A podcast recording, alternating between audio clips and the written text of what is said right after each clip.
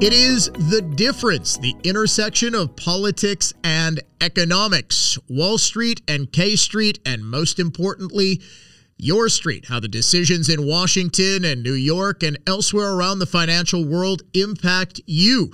I'm Dan O'Donnell alongside Dave Spano, the president and CEO of Annex Wealth Management. This week, Dave, uh, everyone, it seems, is talking about NVIDIA. Yeah, NVIDIA, of course, is the chip maker that is going to be a central player in everything that happens. They're involved with ChatGPT, of course, and of course, the technology of AI is out there. As a chip maker, they're right in the middle of this story.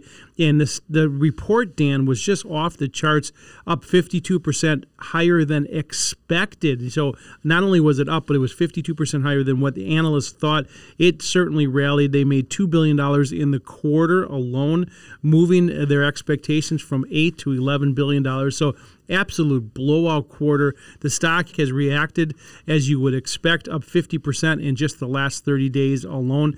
And of course, you know, there is a possibility that it gets overbought in the story, but you know, at the same time, that's how you have a market. We had analysts early this week talking about those who would take some profits and those who would add to the position. So it's an interesting story. But again, you'll remember the gold rush days. It wasn't just the gold miners who made the money, it was those who had the picks and shovels who really made a lot of money as well.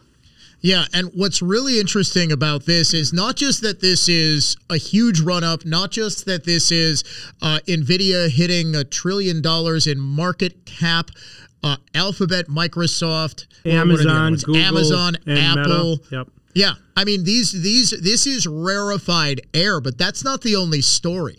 I mean, I think the only story, Dave, is, uh, the the the big story to me, in other words, is that what we're seeing is the beginning of what people what we have been saying on this podcast for a long time really since what December even earlier that we're going to see an entirely new economy built up around AI and I'm glad you mentioned the gold rush example. Nvidia really is the pick and shovel company of the AI gold rush. And what I mean by a brand new economy is already I'm seeing articles on CNBC could this be the next NVIDIA? Could this be the next key to making your fortune in AI? So, what investors I think are looking at right now is the entire AI sector with a renewed focus because now it's like the gains are tangible, right? Now, the results of what AI can do for companies are really being seen early on in the market. There is a lot what you just said. So, AI, of course, is not just the artificial intelligence, but does it make the cloud better? And so, are there cloud stocks that will will do better? But think about this: you know, when you make chips, you need to cool those things. So, you know, are there hydro dams? For example, there was some talk this week about something going near the Chattanooga River. Well, that is because that's where the water is, so they can cool these plants. And of course, if that happens, all the way down to are there restaurants that are built near the thing? So there is no no question that we're going to start to see this come down the road. It's just a matter of how long it's going to take, the duration, the magnitude. That's what we don't know. But we do see that there's there's already starting to see some productivity gains come out of this. Now, when you have that, you're going to have productivity gains. That improves Dan quality of life. That improves people's opportunity to change their economic status. That is what we're going to watch. So, how does that help? Higher wages means higher standard of livings. That means that people will get displaced, however, because this will take some jobs away. There is no question that this is going to change how people think. But the other part of this and the downside of it are there going to be regulations? Will the lawyers get involved? How, what is the oversight? That's something we don't know yet. Well, I think there is obviously going to have to be oversight and regulation. I mean, this is this is something that a lot of people are fearful of. Not just, I mean, we look at it obviously from the financial perspective. How many jobs is it going to take? What industries is it going to completely upend? Let's not forget, you've got entire generations of people, Dave, and you and I are in them, who grew up on movies like Terminator 2 and The Matrix. Yep. Yep. I mean, there's going to, I, you're going to see, and I, I don't want to, uh, you know, be accused of, of making light of this, but because of that, because we're so influenced influenced by pop culture.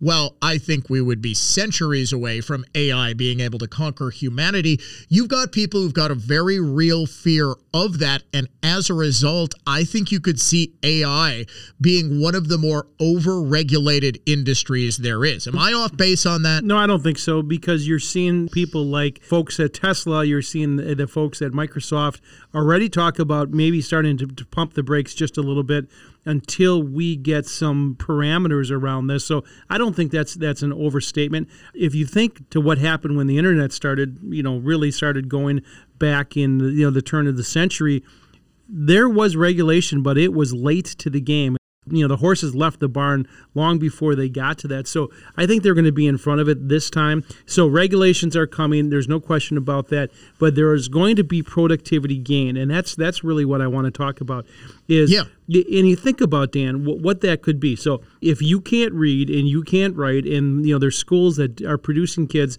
in certain parts of the economy that can't do that they are going to be left behind.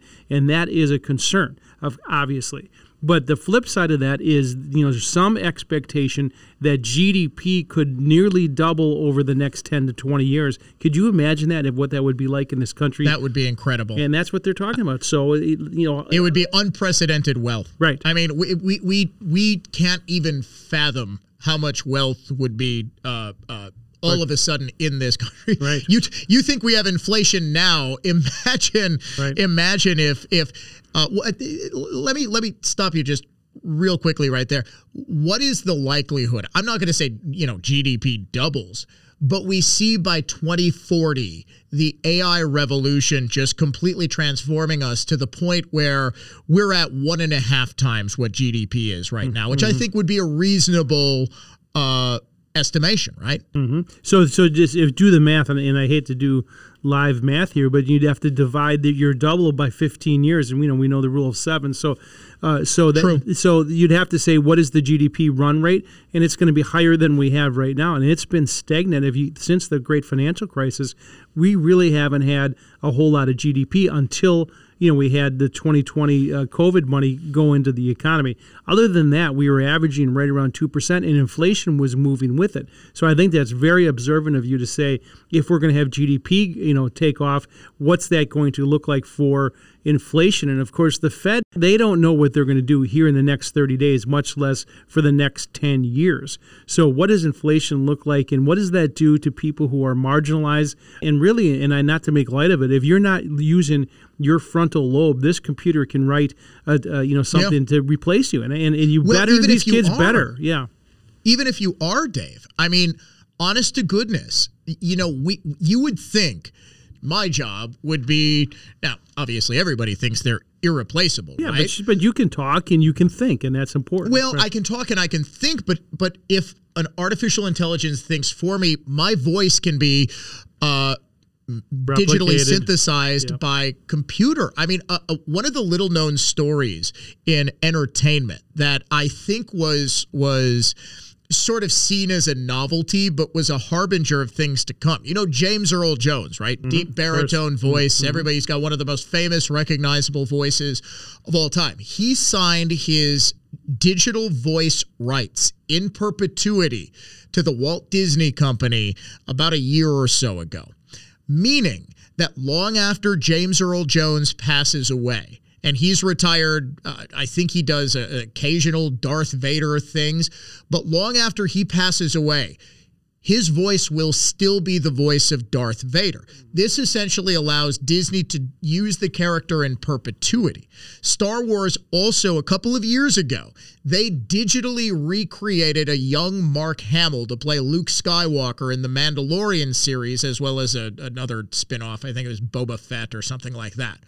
Right? Now, these saying, oh my goodness, what's going to happen when actors are essentially replaced by AI. You just saw, I think, the tip of this revolutionary spear here with James Earl Jones. Now, James Earl Jones is completely irre- irreplaceable as Darth Vader, right? He he is yep. Darth Vader. Yep. What happened? Someone like me, a local radio host, sure, I can think, but let's say the guy reading the hourly news that could easily be replaced by AI. Mm-hmm. The guy writing the local news headline, easily replaced by AI. My point is that jobs that you would never think are going to be replaced by AI. In fact, the thinking is BuzzFeed shut down its entire news division.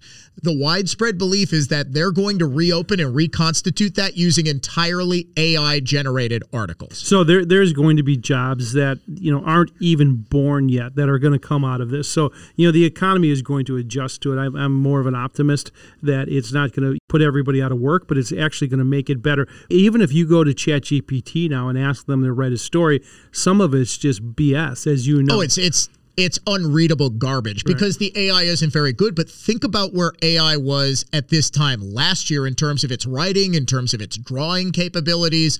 I mean, you see exponential growth based on what we've seen by 2025. I think it's going to be indistinguishable from a human, Dave. But I you really know, do. but, but it's it's already here, right? And I'll give you an example. I have a college aged student, and we were talking about how how AI could be used down the road. And she said, "What are you talking about? It's been around in your house." And she pointed to that little Roomba.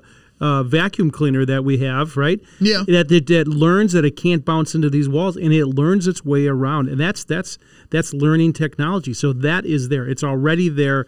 It's already being used. So I, I'm looking for the positive here, and, and if it can, as you just noted, increase the productivity and the GDP of this country, there's going to be jobs that we haven't even thought of today that are going to be beneficiaries of that. And if you think about it in a totally different manner, think about those that it cannot replace. It can't come and be your plumber or your electrician Yeah. or your doctor Yeah. for the most part, right? So there's going to be a lot of jobs that are secure if you're a human being. That's the positive. So I, I th- I'm I'm really feel better about it than than most people that I'm talking to that are afraid of you know iRobot taking over the world.